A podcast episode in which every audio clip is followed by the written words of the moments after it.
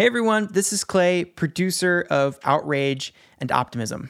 Before we start the show, we need your help with something. We're launching a new website for Outrage and Optimism soon, which we'll talk about closer to launch. And on the new site, there will be a section where our host, Paul, can share ideas, analysis, and, you know, maybe like a song or two. And right before we recorded this episode, it came up that there is no name for Paul's, you know, section of the website. So I recorded our impromptu brainstorm session that begins with Paul bringing it up. I'm going to play for you that recording to kind of hear where our heads are at. And then I'll meet you right after to tell you what to do. Here we go. I don't think there's anything wrong with us talking about this on the podcast towards the end if we think we've got time. Talking about what? Naming. What to name my corner? His corner of the new Outrage and Optimism website coming soon. I think you just named it your corner. So that's that's like with the crew off off the stage. You know what I mean? That's it's my corner. But then when we're in front of the listeners, could be a magical kingdom, could be uh what what what was the other thing you called it, Christiana? Treasure, Treasure chest. which I quite Ah. like actually. You know, Or Easter egg hunt. How about that? well, that's bordering into you know uh, you know rabbits. Uh, no, I don't think so. aren't, aren't rabbits part of a magical kingdom where there would be magicians? Like, aren't magicians and rabbits like synonymous? Out of the hat comes insight. Do we get a picture of you in a magician's outfit above the magical corner? Here's my stick. Yeah. yeah. no, I definitely want a photo, like a very um, wizardy photo. You know, like possibly with a wizard hat. I could even go to one of those shops to see if I can get a wizard's hat. Yeah, I have an image of it in blue, to be honest with you, with gold things. You know, like gold moons and stars. Shall we press on? Uh, we could, uh, but before we press on, we'll have to press record. Yeah, I, I'm way ahead of you there, fully recording already. I've I have pressed record. How about that? Well, I can forbid people to record as well. The power. Does it, it doesn't use the word forbid on the It on does. The drop-down menu. It says forbid record. I'm going to. That's so- I'll that's so forbid you to record. Yeah. I didn't want to. I didn't want to record. Forbid away. Paul Dickinson's Forbidden Corner. You know, Does it send the wrong marketing- impression? When you're marketing like things to download, I, don't- I, I, it may increase It may, uh, yeah. downloads, but from the wrong kinds You, of people. you may not get the right. So that's the way I'm looking at it. You know what I mean? Just keep it cool. Tre- treasure chest is good. Magic is good. Corner is questionable. Uh, what was the, what was the secret? No, we don't. we don't- Okay, yeah. So that was constructive, I think. We definitely need your help. If you have a suggestion for Paul's new webpage, section, corner, magical kingdom, something, tweet at us at Global Optimism or email us at podcast at globaloptimism.com. We are taking all suggestions, forbidden or not. Okay, thank you for your help. Here's the show.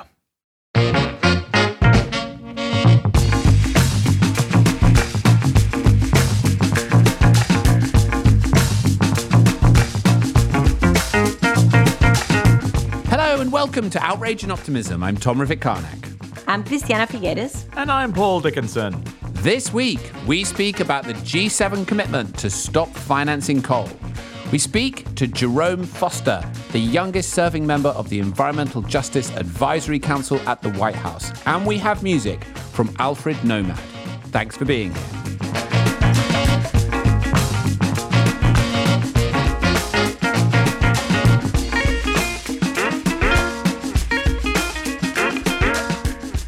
Seems that every week we do these podcasts, we have this amazing climate news that is happening. I mean, the pace and scale of these things, they're transformative. I mean, sometimes it's possible to kind of question is the world really changing at the speed we want it to? And of course, like everything in climate, it's sort of fast and transformative, but not fast enough in order for us to get there. But this week we had a great push. I saw, and I'm sure that all the listeners saw as well, that the G7 has agreed to stop overseas funding of coal to limit climate change. The member states issued pledges to keep temperature rise to 1.5 degrees, which of course is the stretch target in the Paris Agreement. And they all came forward with a shared commitment a month ahead of the meeting in Cornwall to say that international investments in unabated coal must stop now. Completely unambiguous. They will not build any more coal and they will not finance any more coal overseas. What we're seeing here is a transformative shift and it's very exciting. What do you think, guys?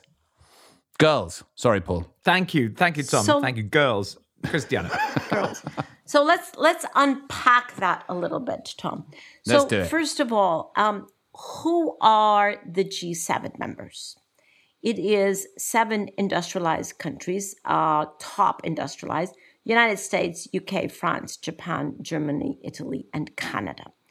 Why is that announcement so important? It is important in several respects. First, I want to point out the fact that it is 1.5 degrees centigrade is the temperature that they use as a reference is absolutely groundbreaking. Because let's mm. remember that just a few years ago everybody was heading for 2 degrees or mm-hmm. in the best of all circumstances well below 2 degrees which is what the Paris agreement says. But if you had told me even just last year that there would be an official statement from the G7 that points at 1.5 as maximum temperature rise, I would not have believed it entirely. So 1.5 cemented into G7 statement is amazing. The second amazing thing is um, what has been done here with coal, as Tom has um, has already told us.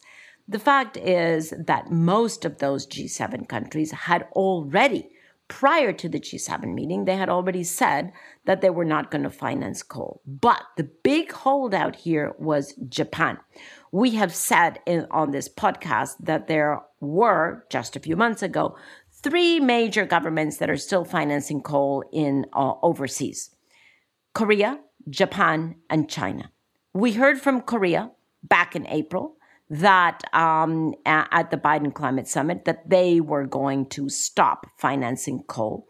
That left Japan and China. Now Japan, together with the other G7 countries, also agrees to stop overseas coal financing by the end of this year. That is immediate in terms of financing terms. So the only holdout now is China. One country left that is still financing coal overseas, and let's see how long they will stay there. But a huge shift, I must say, certainly for Japan. The fact that um, that this comes as a group of countries, G7, very, very exciting. I, I was just um, talking to Marina on the Global Optimism team this morning about a, a letter that we have been drafting for now for a couple of weeks. And every time we're almost ready to send this rather important letter, we have to pull it back and say, no, no, no, now we have to update it. You know, we just updated it a few days ago with more. the IEA report. This morning we said, no, no, no, don't stop. Don't click it away. Don't send it. Now we have to update it with the G7. And that goes to Tom's statement, you know, about how fast things are moving. Uh, it really is quite exciting that every time we want to send an important letter, we have to stop it because there is one more big political announcement on climate. I don't know who that letter's to, but I hope it is never sent because as long as the good news keeps coming, it'll never, it'll never leave. Um, but just look, what a beautiful thing! Joined up government. You know how crazy it was to say, you know, you're going to decarbonize within your national borders and then fund a whole bunch of coal overseas. Absolutely brilliant to see government becoming really coherent across ministries through the G7. It's a great cause for celebration. And it's interesting, I mean, just to break down the geopolitics, I was talking to some folks in, who work um, in, in foreign affairs today, and they were saying, of course, the issue with Japan and China here is not really so much to do with coal, it's to do with exerting influence in their region, right? I mean, China and Japan have been engaged in this race to try to exert influence across Southeast Asia. And one of the ways that they've done that is they finance big infrastructure projects, which then build some kind of allegiance to their country. And that's that's been a real back and forth. And what the analysis was that I heard is that Japan would not have done this if they hadn't actually been speaking to China and were expecting movement from China on this issue at some point this year. So I can't corroborate that, but that does seem to make sense that actually there's more moving in the background that could suggest that by the end of this year, we might see the idea of overseas financing of coal basically consigned to the history books, with China being the last holdout. And if anyone's wondering what is the f- foreign affairs, it's to do with the foreign ministry of the United Kingdom, which is called international relations in every other country. I don't know. I think it's a very odd name. So the question now, and I think we have to turn our sights to this, is um, what's interesting. So again, looking through this year and how does this all ladder up to where we're trying to get to? Um, I think I've mentioned this on the podcast before. We are 28 gigatons short of being on a 1.5 degree trajectory by 2030, right? That's a massive difference between where our emissions are heading and where they need to be for 1.5, 28 gigatons. The Chinese NDC, such as it is, maybe it'll be strengthened or not, gives us five. The US commitment gives us two. We got about one from the EU. So we're 20 gigatons short of that commitment. That's just a reality. The only way we get there is with something big on land use, complete end to methane leaks, and the end of coal, certainly across the OECD and beyond that. So this is a big step, but the question now is whether we can pivot this into a G20 commitment. Christiana, what's your political assessment of whether the G20 is ready to get rid of coal as well? Well, um, definitely the harder part um, of the of the story here because uh, the G20 includes some very large developing countries that will be looking over their shoulders toward the other developing countries that um, that depend on coal, either for export or for uh, or through import for their industrial activities. So very understandable that uh, that this is going to be a heavier lift. I think it's going to come down to a uh, domestic, every country on its own decision of which is the less risky for them. Where do they get more benefit? By sticking to a um, either a product that they have been exporting or importing that keeps their wheels turning, although they all know what the damages are from that product, or whether they feel that they can actually um, diversify, uh, leapfrog into the technologies that we know. And I think it's going to be very much of an individual decision of every country. Which of those two sides represents their interest best? And I say interest, and of course, there is there you have to unpack between short term and longer term. Probably they would all agree that long term, uh, they should all transition. The big challenge for them is short term. And there I want to come back to the G7 because once you know we get over the excitement and the jubilation of the positive things that were announced one thing that was not agreed to was financial support for developing countries transition. Yeah. Mm, and yeah, yeah. so that's the other part of the equation, right? As long as there is not enough support financially from governments of the industrialized world, from multilaterals, et cetera, et cetera, from private sector for to help these developing countries make the transition, it is going to be exceedingly difficult for them to be able to see a clear path toward uh, toward clean technologies. Mm.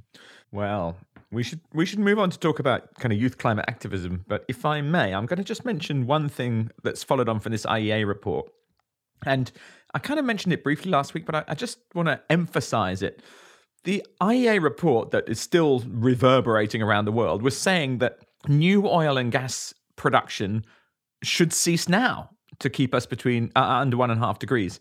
And Tom, to your point about the missing gigatons, you know, the oil and gas industry, I actually have confidence that it can sequestrate those gigatons or some of them. You know, biomass carbon capture and storage or direct air capture has uh, incredible potential. Now, I know that the economics of it are very hard to fix, but I believe an industry that can go and send unbelievably complicated big machines into any country in the world and dig miles down into the Earth's crust sideways can also get some laws changed and get some uh, uh, in, in financial incentives to, to, to be able to pump down from the atmosphere. So that's my gauntlet down to the oil and gas um, exploration production industry. You're not out of a job. You're at a moment where if you reinvent yourself, you can save the world. I really want to see a, an image of you actually throwing a gauntlet down. Maybe that could be even the fourth tweet poll. You should make a little meme, throw a gauntlet down to the oil and gas industry. Who knows? I, I th- this is what I'm doing now. Hang on. Here's the noise. Uh, Clay, can we have a, a, gauntlet being thrown noise? Yeah, sure. Uh, but let's make it a scene. So Paul throws the gauntlet down at the oil and gas industry. Take one. Cue music. Okay, wide shot. We see a rider approaching over a green English Yorkshire hill in the distance. He has a magic hat on. It's Paul Dickinson. He raises his gauntlet and throws it down. The townspeople of Yorkshire, gasp. what will he say? Okay, and action. I put it to you, oil and gas industry. You must change and save us or slip into irrelevance.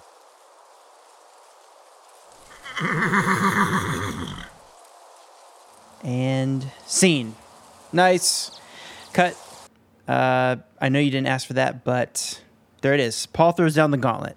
So, Paul, you're throwing down, like Thanos has a gauntlet, right? Thanos' gauntlet is thrown down. You've never seen the Avengers, have you? I haven't, no. Okay. Um, Thanos is bad, I think. Um, however, this segues, segues, segues, segues, segues well. Please may I thank very much indeed Wada5 from Australia, one of our listeners, who wrote, Listen to these words and weep. I decided to leave an oil and gas career due to climate change concerns, and I'm studying climate change policy and renewables as part of this transition. This podcast, Outrage and Optimism, was recommended by our lecturer, and I found it to be a fantastic way to keep up with the rapidly changing climate news as well as learn more about specific topics in depth. So thank you, WADA5, and thank you to your lecturer both. That's wonderful. It's being being suggested by lecturers. That's great. That is pretty good. Can I follow with one more listener that sent us in uh, a very uh, long, beautiful message that I am sadly going to have to shorten. Uh, but this comes from Ali in Peru. And uh, Ali says, I just love listening to your interviews. They're so enlightening, challenging, funny. That's for you, Paul. And interesting. That's for you, Tom. They make me think Hey, and What? feel What? so much. Yeah, yeah, yeah. There you go. Just ascribe things where they are. Your comic relief, Paul. Yeah, I am sulking. Carry on, Christiana. So Ali says, I live in Peru and I'm trying to transform a 70 plus years industrial textile family business into a sustainable enterprise. It's so challenging and exhausting at times, but listening to you makes me realize there are so many others out there fighting the same struggle. So thank you very much, Ali, for um, for that message. Yes, there are many fighting the same struggle. That's so nice. And I think that I think one of the things that it's so easy to feel in climate change, right? Which is that it's you're all on your own. You're sort of doing your bit and it feels like this big global challenge. And I think if this podcast can play some kind of role in helping people to feel the sense of community of those who are struggling with this issue.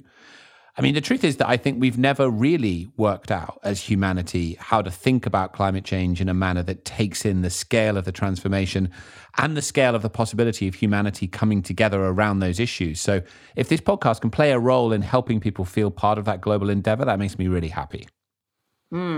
Well, indeed. I'm incredibly excited that we're going to be interviewing uh, Jerome Foster II. And he is a young person. Uh, and, you know, somebody once said there's an old saying in activism, actually, that the best people to break the chains are those who wear them. And it is the young who are wearing those chains most uh, acutely with regard to climate change.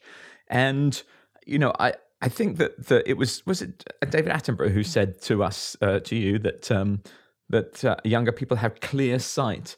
And um, I just think it's incredibly exciting to sort of think about that global possibility you described, Tom, uh, but also how it goes to the root of what we call justice. And you know, I happen to be looking at the uh, outside of our biggest court in London, the Old Bailey, the High Court, or whatever you call it. It's a pretty serious court. And on the top outside, it says in big letters, defend the children of the poor. So there you have it. That's our challenge. Can it bring us all together? Well put. Okay, so as you say, Paul, we have an amazing young individual on the podcast this week. Uh, this was a fantastic interview that we conducted just a couple of days ago. At the age of 18, on March 29th this year, Jerome Foster was appointed as the youngest ever member of the White House Environmental Justice Advisory Council. Before becoming a political advisor, he had already served as a congressional intern for US Representative John Lewis, who, of course, passed away recently, and we spoke about that on this podcast. He's also the founder of One Million of Us, an organization devoted to youth voting and advocacy. And at 14, he had founded an immersive technology company called Tau VR that built virtual reality environments around climate change, Latin American immigration to the United States, and more. Um, in 2017, he founded The Climate Reporter, an international youth led news outlet, and he was inspired to action by a deep early connection, as you're going to hear, a deep early connection with nature, as well as a sense of desperation following years of educating himself about the climate crisis and witnessing inaction on the part of adults. He has been striking in front of the White House, often on his own, now for 58 weeks. Hold on, um, hold on, Tom. He no longer strikes in front of the White House. He's now he's inside, now inside the, the, White House. House. Struck yeah. the White yeah. House. he's struck now. He's inside. Um, amazing person. I mean, what a CV for an 18 year old. And as you're going to hear, 19, he's 19. He's now 19. Okay, thank you. As you're going to hear, just incredible poise and so thoughtful and so committed. This is a great conversation. Hope you enjoy it, and we'll be back afterwards with more discussion.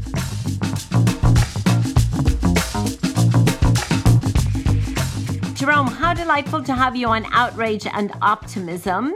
Uh, we we will ask you at the end. This is just a fair warning whether you're more outraged or optimistic. But in the meantime, we want to go on uh, on a little journey with you that would frankly start with who are you and where did you come from? How come your bio already reads like you are 52 with everything that you've accomplished. Four careers, from, as far yeah, as we yeah. can in, see, in, so a good far. way. Four yeah. careers, with um, you know, getting the vote out among youth, a virtual reality environment for climate change, uh, a news outlet. 58 weeks of standing in front of the White House. I mean, it is just amazing. And then, of course, your very, very recent appointment to the White House Environmental Justice Advisory Council. My, it, it reads to me, or it sounds to me, Jerome, like you've been pushing back your whole life. I recently saw an interview, delightful interview that you had with Christiane Amanpour, who in my book is the best interviewer in the world. And she asked you a question there at the end, and you said, Let me push back on that, Christiane. And she was delighted that you were pushing back. Um, but it does seem like that's a leitmotif in your life to push back. Is that so? How who who's Jerome and what how, how did you press 58 years into 18? Thank you for all of those compliments, Christiane. I, I don't know. It's my entire life has just been like trying to figure out how to like make an impact wherever I could. Like when as I grew up, I had always had a deep connection with nature. I was always out and like just traveling in creeks and like taking hikes with my mom and dad.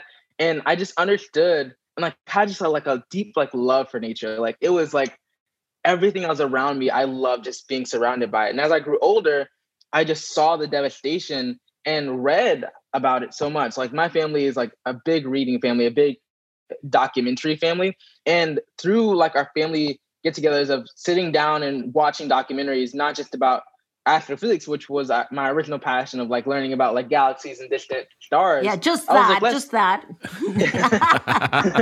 uh, I was like, let, let me learn about my own planet. And as I learned about it, I came to this this moment where I understood that climate change is happening, and it's not that it's going to be solved inevitably. It's not an inevitable solution because it's now been I started when I was like five or six years old learning about this. And five years later, I was 10 thinking, why has no one done anything? Why have the adults not done anything? Why I've read books about this for five years and we're still talking about the same things. I would read a book about an endangered species and then I would see, well, this is the same book I read a couple years ago. And then as that naivety faded, it was kind of replaced with not outrage, not a, a mixture of optimism, but kind of just a deep sense of urgency and just a feeling that if we don't do something, what will happen? Like that naivety faded and it was replaced with the fact that we have to actually take action because my generation is the only one that's going to actually do it because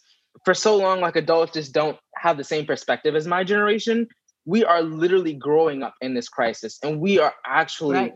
going to be devastated by it and i think that is what really it wasn't people say I, I was like brave to go out to the white house or or it was like it was uh, courageous, but it was just out of a fire inside of me saying that if I don't do this, what will happen? So many things that come from bravery come from like these uh, courageousness. It just comes out of out of desperation, kind of, because we're looking at our self protection. Yeah, desperation. I like that.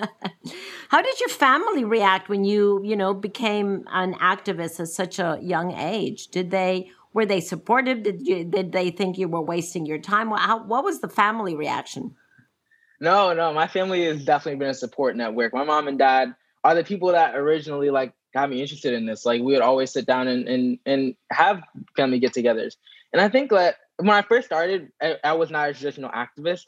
I'm a coder and a computer programmer at heart. I started out making virtuality environments in ninth grade about climate change and about how the environmental crisis is impacting immigration reform, racial inequality, gender inequality, and just talking about the intersectionality of it through the lens of virtual reality and having a 360 degree experience in a digital world, we're able to have empathy to another level. You're able to step in someone else's shoes. So I think they've supported me and but they never thought that I would be a traditional activist. I don't think they'll think I would be the person going out and organizing marches for 58 weeks. But Or stepping into the White House now.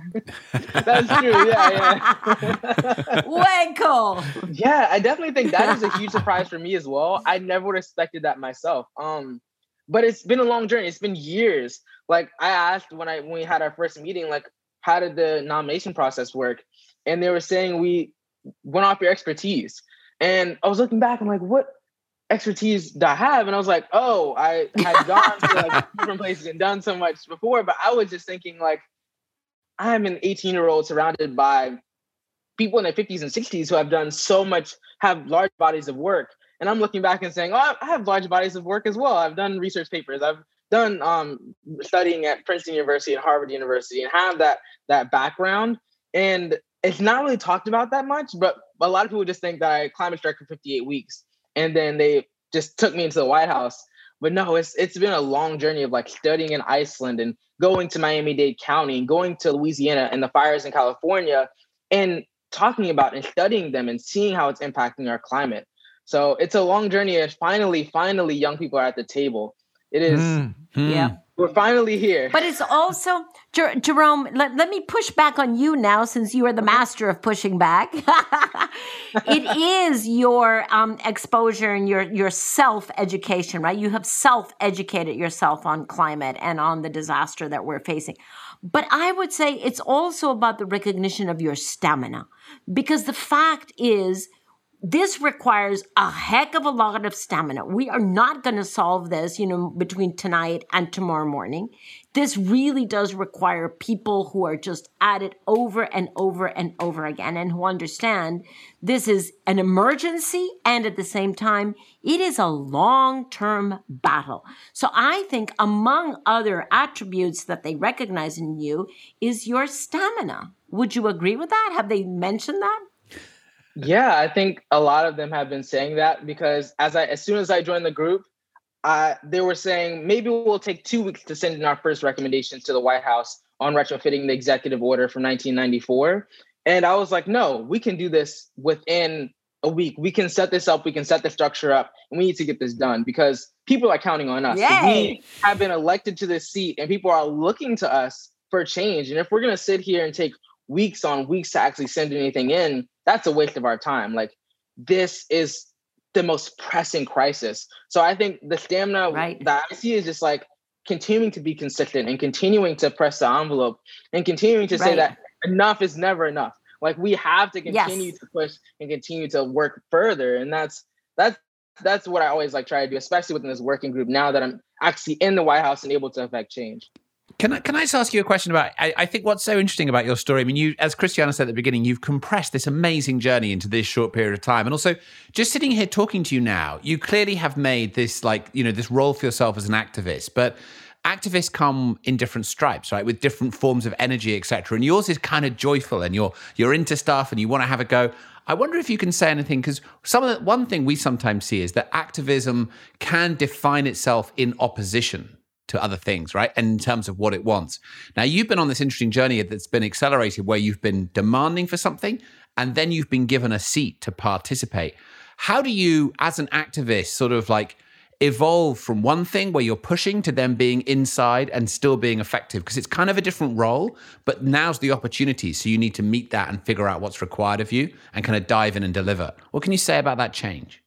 Absolutely. That's a really good question. I've been trying to grapple with that over the last two weeks of our council as well. And it's a difference because I've been climate striking in front of the White House to pass the Climate Change Education Act and to make sure that we pass specific provisions to make sure that communities have funding first. And now I'm actually in the seat at the table that's making sure those legislation is impacted in specific agencies and making sure that timeline is specific and targeted because in America, racism is very real, hmm. and a lot of the frontline communities that need the money aren't getting it. They will figure out a loophole where they don't get the funding, and they're continually exposed to the climate crisis and not given the infrastructure needed to be able to be resilient from it.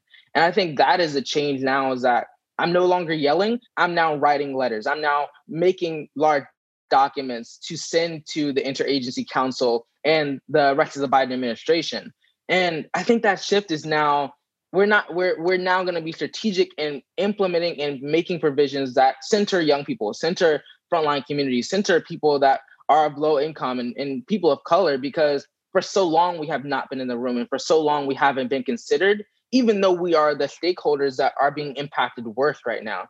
So now it's like we've been talking about it and let's do it. Let's actually figure out which communities need the help. Let's figure out how much funding they need. Like in coney island they need about six feet of, of, of seawall and they only have three Hmm. And the investment right now is not going directly to communities. If we look at the lower ninth ward in Louisiana, that community got none of the funding or very little of it compared to the upper ninth ward, which is predominantly people that aren't of color. And that funding was specifically for them, and they never got it. So now we're going back and looking and saying that bill was insufficient, that bill was not targeted, and let's actually make wow. some changes that will work. And we're done with the speeches. We're actually going to get some work done. Hmm. Jerome, is there a danger that uh, now that you are on the inside, as you've described and, and Tom has mentioned, that um, that you will be trapped by the establishment, by the system, and that you'll lose the fire in your belly? Is there any danger of you using losing the fire in your belly?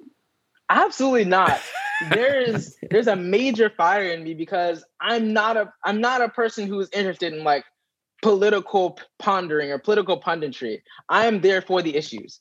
And it is a fire saying that, like, for me, this is a ne- next step. This is taking the next five steps all at once and saying, like, I've been yelling for years and years for this to be changed. And now I have the lever to be able to change it. Like, the fire is, is kicking off because now I have more ability to make changes and not having one person say, if you're climate striking, you need to tailor your your demand to just one or two things. Now I'm in the committee that can actually work on every council. Our White House Environmental Justice Advisory Council um, reports directly to every representative of the federal of federal agencies and directly reports to the president. So we can target things from clean technologies to infrastructure and workforce development to education to urban housing and have a large purview to make changes. So it's just broadening the scope of impact now. Hmm. I, I think um, I think Christiana knew, but she just wanted to draw attention to that fantastic fire, which is a which is a global fire. Um, you know, none of us actually live in the United States. Um, and and but we spend a lot of time talking about the U.S. administration, and I want to extend to you an enormous thank you personally, uh, because like hundreds of other millions of other people around the world, I was getting my brain fried by a very eccentric politician with a bit of a Twitter habit, who for four hmm. years was doing just completely crazy things on climate, and he's gone. So thank you for getting the vote out. So you know, so the, the the the youth vote so instrumental to the to the Biden victory.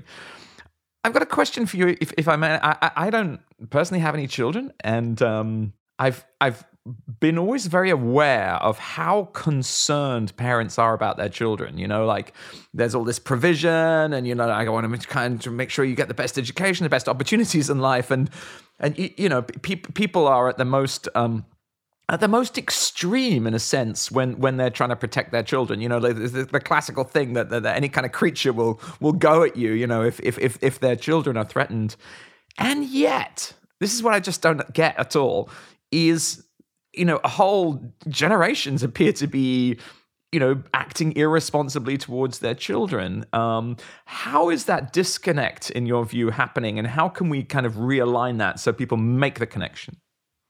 Absolutely. I think that specifically within the US, well, around the world, really, it's not the individual parent, it is that the system itself. I think you can never blame just an individual parent because they're living within the system and the system has norms and they're just operating their lives within those norms.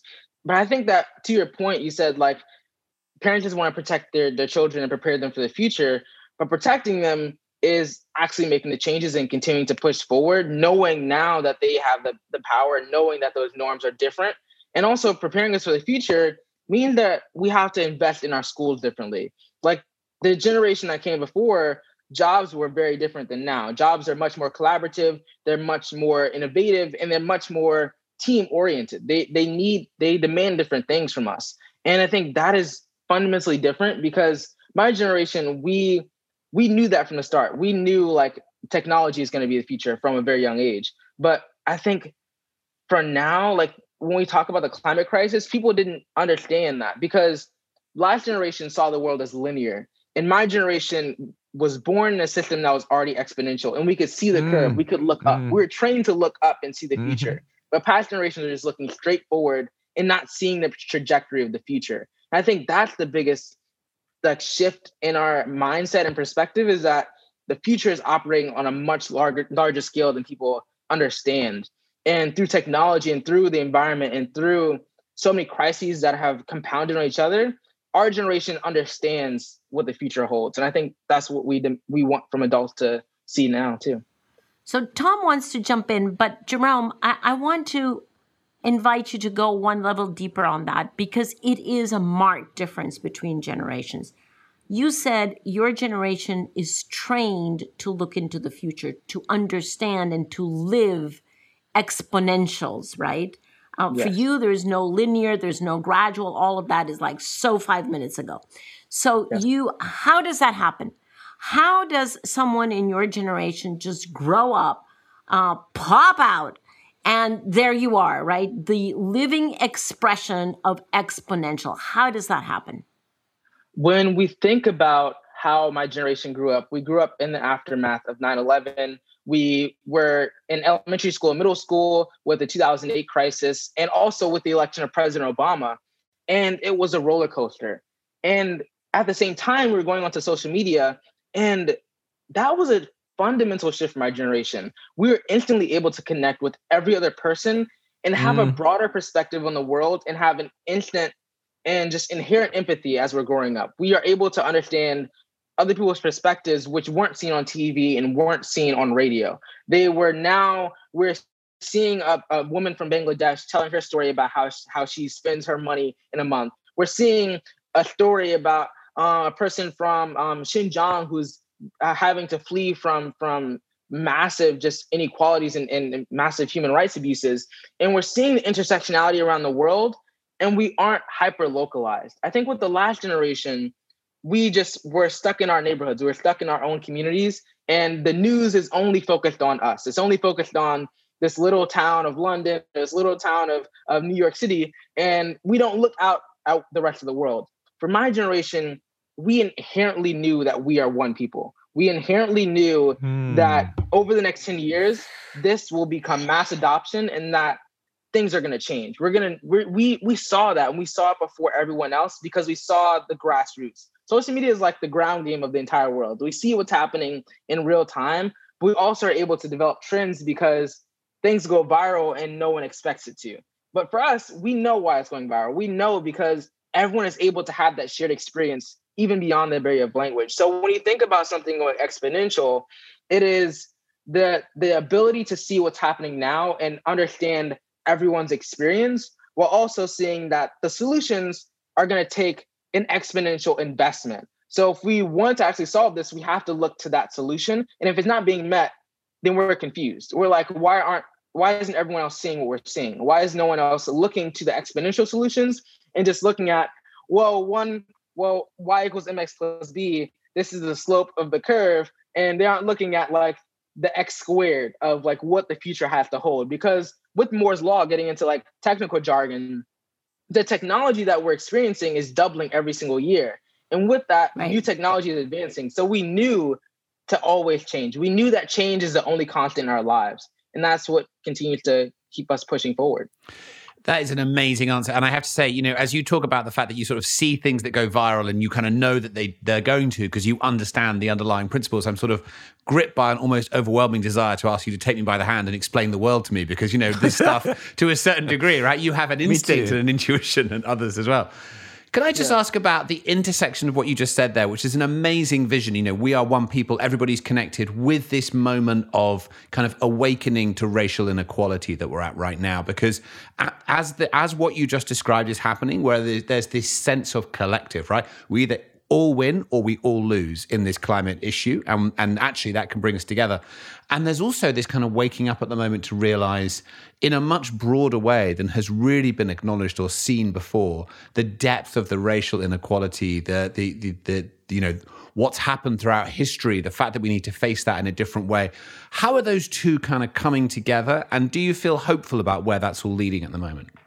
Absolutely. I'm feeling hopeful when it comes to environmental justice, um, internationally and nationally. But I think that when we talk about the awakening of, of, of what's happening now, it's it's the fight for coexistence, I see. Like a lot of the past 400, 500 years has been just a siege on coexistence and a siege on just people being able to live their lives and being being able to express their own cultures in the way that they need they wanted to. Like people that are that were in Africa were expressing their culture the way they wanted to. And then we were enslaved, we were burned, we were targeted, we were put in chains for 400 years. And based off of that 400 year time frame, all of our institutions were created. The United Nations, the United States, the justice system, everything was built around the idea of hierarchy.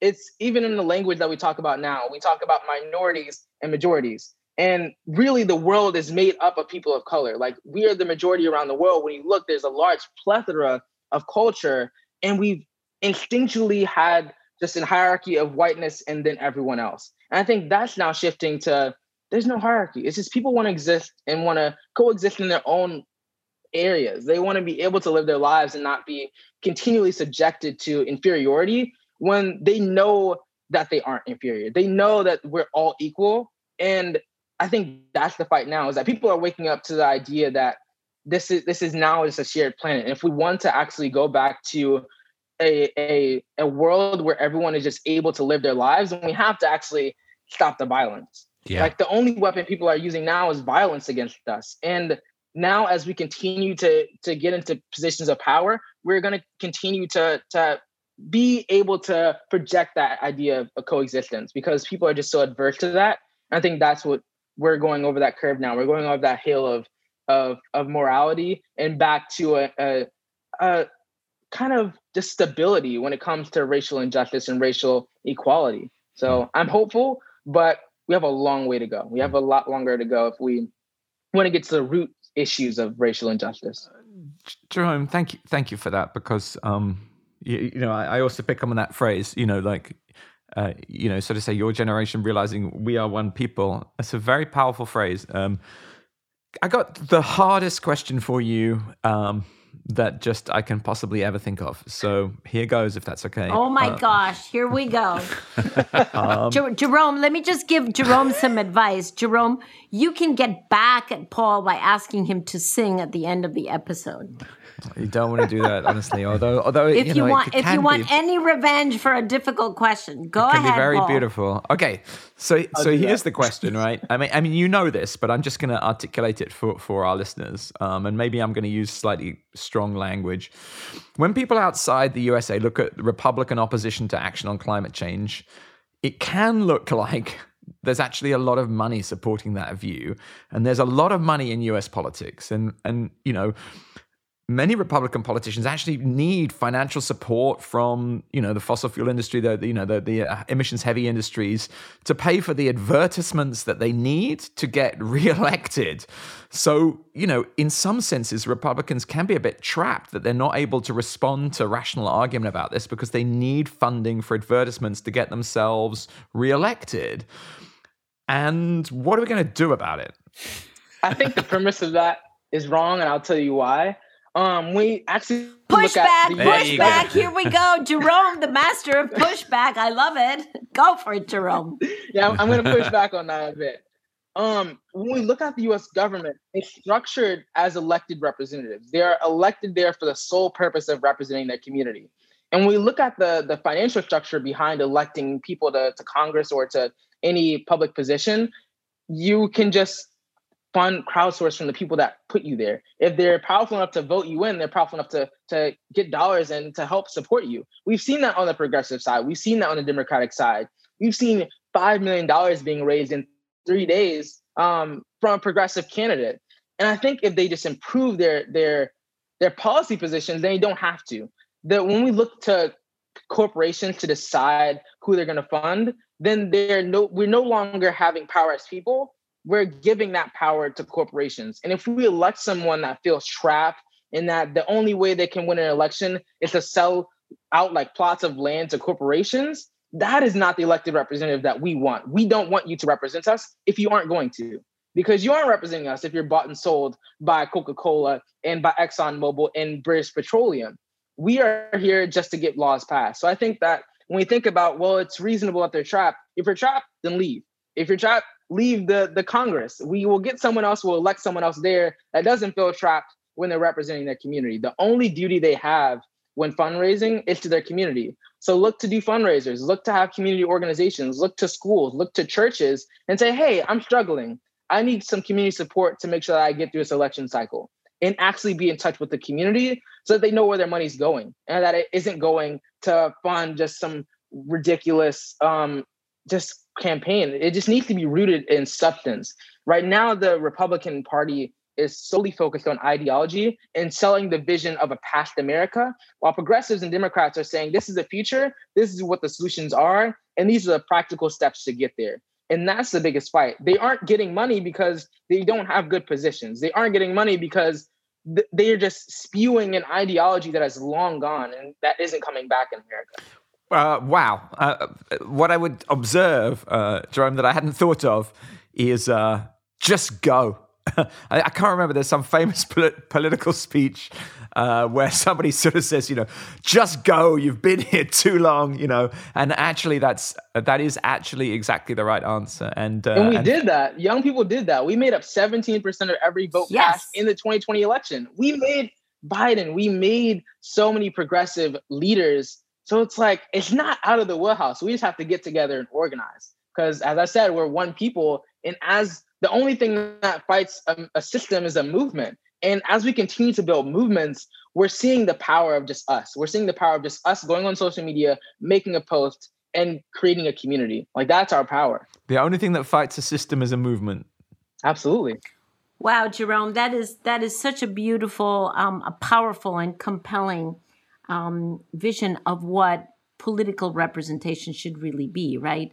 It it, it really is about democratizing um, political power and political voice, and not having it be just a very select few that uh, that influence voice, but rather being uh, the the broader collective voice that is then heard um, on Capitol Hill.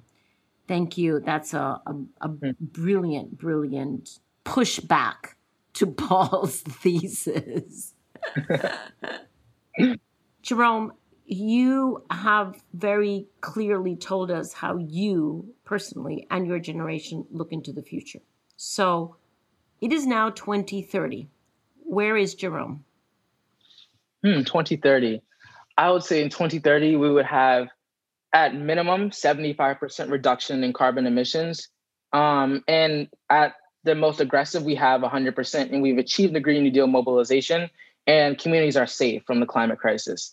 And we've invested where the, imbe- the money is needed, and we're able to talk about this. By 2030, I don't want to continue to be talking about this. I want this to be done, solved, and we're well on our way to solutions, and we're well on our way to investing um, into the implementation and the training of people to um, to transition to renewable energy. In 2030, I just want to go back and I want to say we did a good job. Our movement achieved what we wanted, and the fight has been won. Like on the timeline, on the timeline scale, we have six to seven years before we start reaching irreversible feedback loops. So if we look at 2030, we're three years past the, the target point. So we want to be done by that. We want to have already achieved the the goalpost. So, I love that. yeah, and then what what? What's the next chapter for Jerome? um, I, I I don't know what that future looks like. For me, I always just try to be centered in what I'm passionate about in the moment. Like four years ago, I was solely focused on like building virtual reality and creating like emerging technologies to create empathy. And four years from now, or or ten years from now, I don't even know. There could be so many more things. Like four years ago, I would never have thought that in ninth, like in ninth grade, which was four years ago, I never would have thought that I would be in the White House by freshman year in college. I can't imagine why that's true. No, I can't imagine why that's a true statement. It's it's wild. I, I it think is that- wild. I don't know what is next in store, but I'm always planning for the near future. Fantastic. Maybe a different room in the White House. Maybe.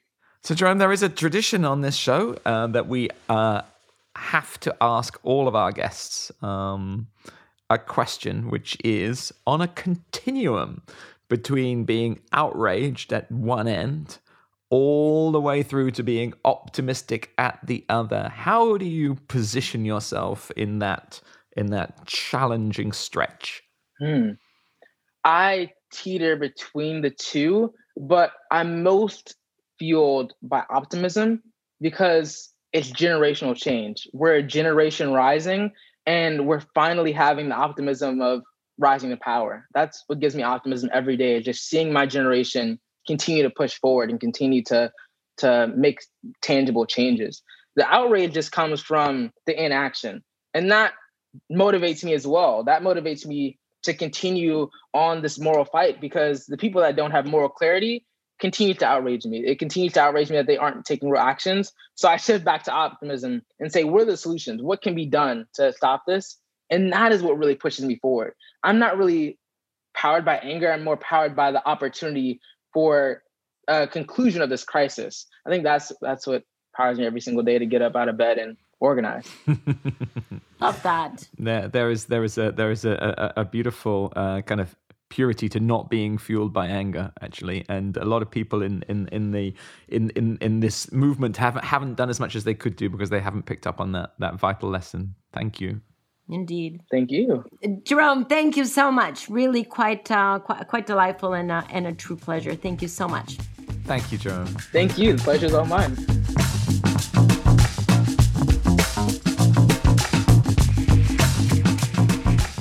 So, how wonderful to get the opportunity to sit down and speak to Jerome. What an incredible, thoughtful individual who's achieved so much, and he clearly is going to go on to achieve even more. What did you guys leave that? What did you girls leave that conversation with? Thank you. well, uh, well, girls, here's the thing. Um, he said uh, one thing that I shall never ever forget.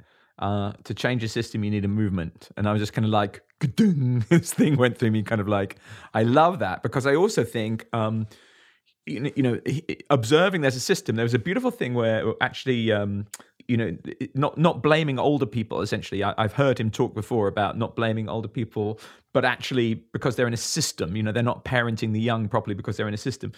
But there is a there is a, a, a famous um, uh, acronym. I may have said it before in the podcast. I can't remember. POSIWID, uh, but it says the purpose of a system is what it does. Our current system, the purpose of our current system, is to kill us. right? And that's you know, if you're wondering what the purpose of your you know your long term investments and your pension are, it's to kill you. Right? That's what that's what the system's currently doing. Right? So we've got to change the system.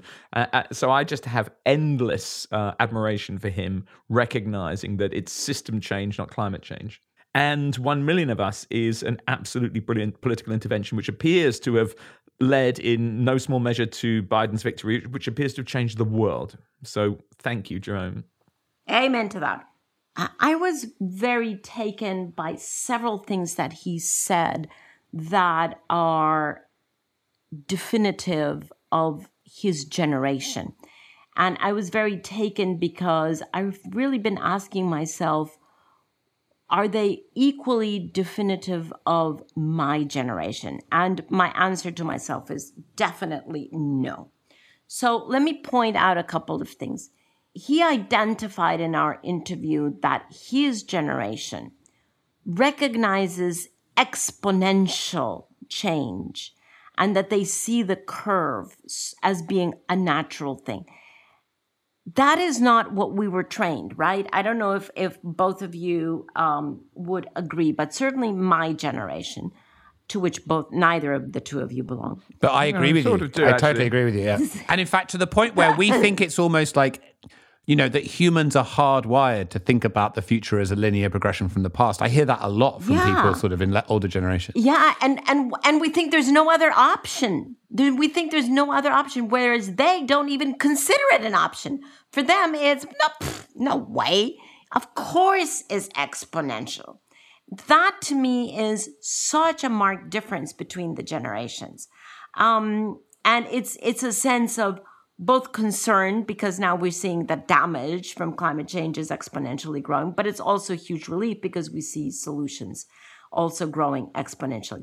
The other thing that um, that he said that is related to that is how his generation that has grown up in the midst of social media because we didn't have that when we were growing up we've all or still learning it has made them so much more interconnected i, re- I remember mailing paper letters to friends in another continent and waiting you know weeks for an answer.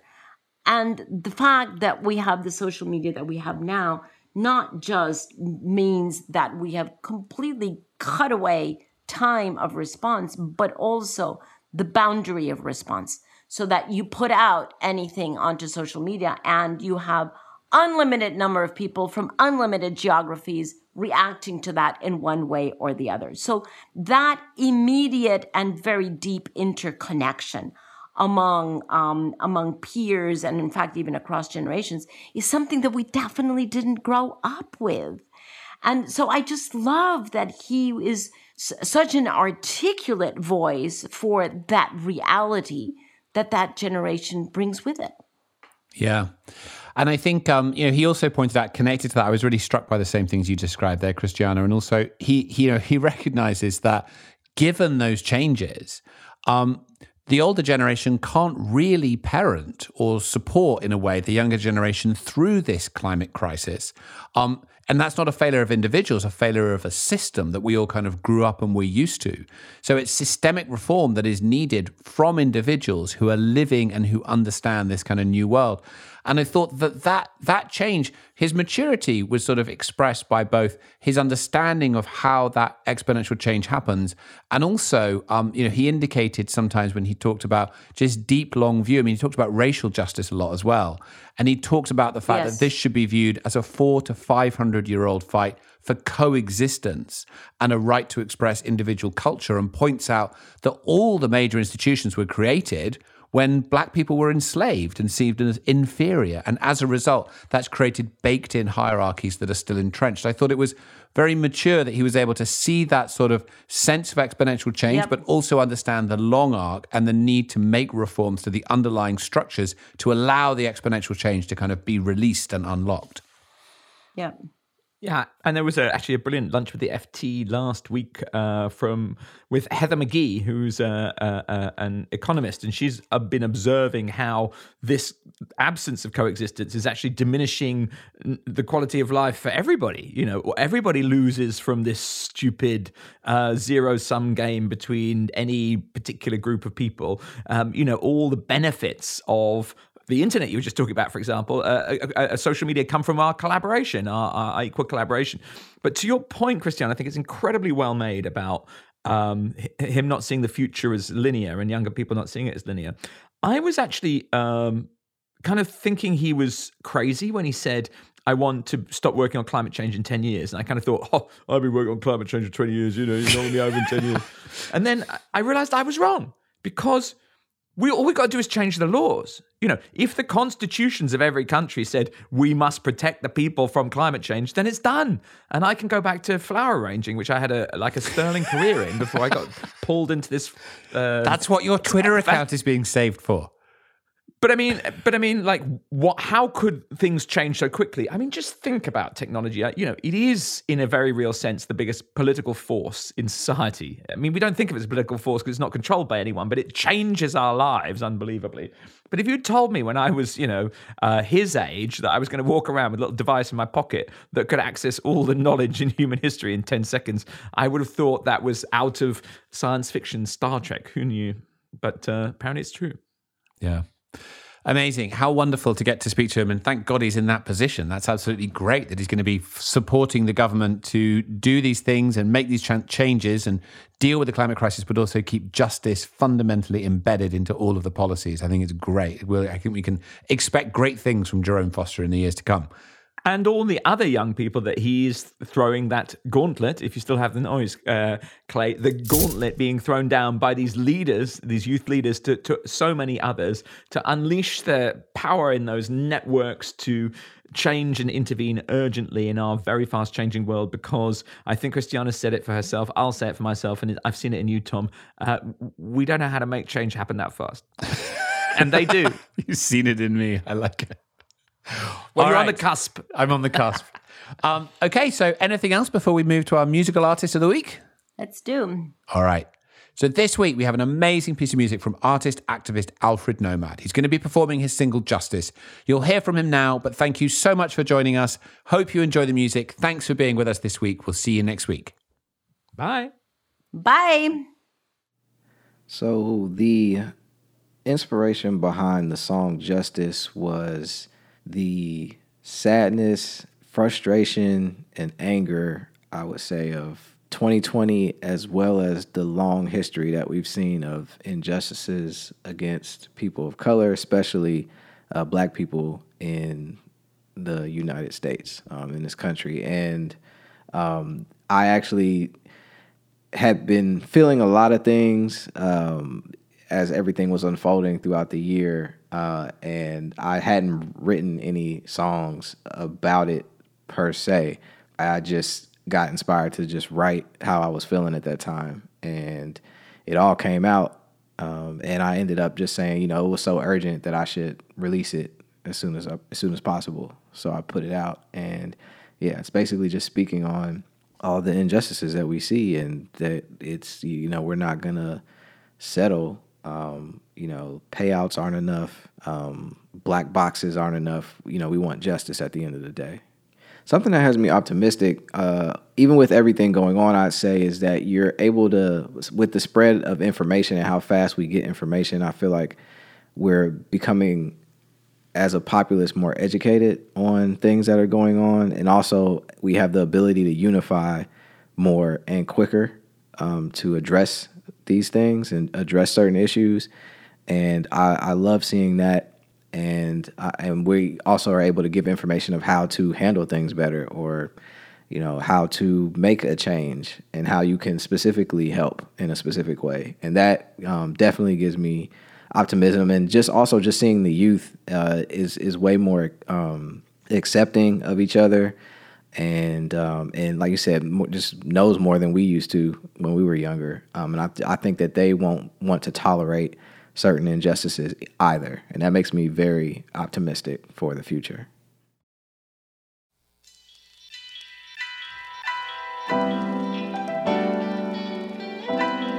Hello, everyone. I'm so glad that you've uh, decided to tune in. This song is called Justice. Yeah.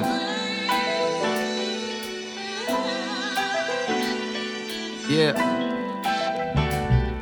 There's a war outside my window, all I see is pain. Since COVID, I know it will never be the same. These masks ain't all the government is covering. Helicopters hovering, cause we don't wanna hashtag another name. Mad when I pick it, police see my head on the ground and wanna kick it. To say racism is dead ain't realistic. Not to mention it's backed by facts and statistics. You ain't know, how could you miss it? George Floyd murdered, it was one horrific scene. And I said that same line back in 2017. I told him to calm down. They ain't know what I mean. It's the same exact thing that made MLK have a dream. 50 years later, still waking up to this. There ain't no rope around, but we still getting lynched. This is the system ain't broke, we can fix it in a day. The sad reality is it was built to be this way. Like, don't even try to get away. That's what they said. Cause the system ain't broke, we can fix it in a day. The sad reality is it was built to be this way. Like, even try. No justice, no peace. No justice, no peace. No justice. If the system was broke, then we could fix it in a day. But the forefathers made sure they built it this way. Now it might not be as blatant as the KKK, but it's coded in our laws and the little things they say. Like the 13th Amendment, check the context. To the prison industrial complex, judges throwing down their gavels and their gauntlets. So I speak truth in these sonnets, dodge hell like comets. Some people still sleep like black queens in bonnets. Keep egging me on, I'll make an omelet. Complain about the looters that's been burning up the place, but no remorse for why they started in the first place. United we'll stand, divided we'll fall. They take one of us, they gon' have to take us all. So you can keep complaining about how we're causing a ruckus. Let God judge us. Now we want justice. Don't even try to get away. They said the same thing when my family was a slave. All they did was legalize it when they throw you in a cage. No justice, no peace. No justice, no peace. No justice, no peace. No justice, no peace.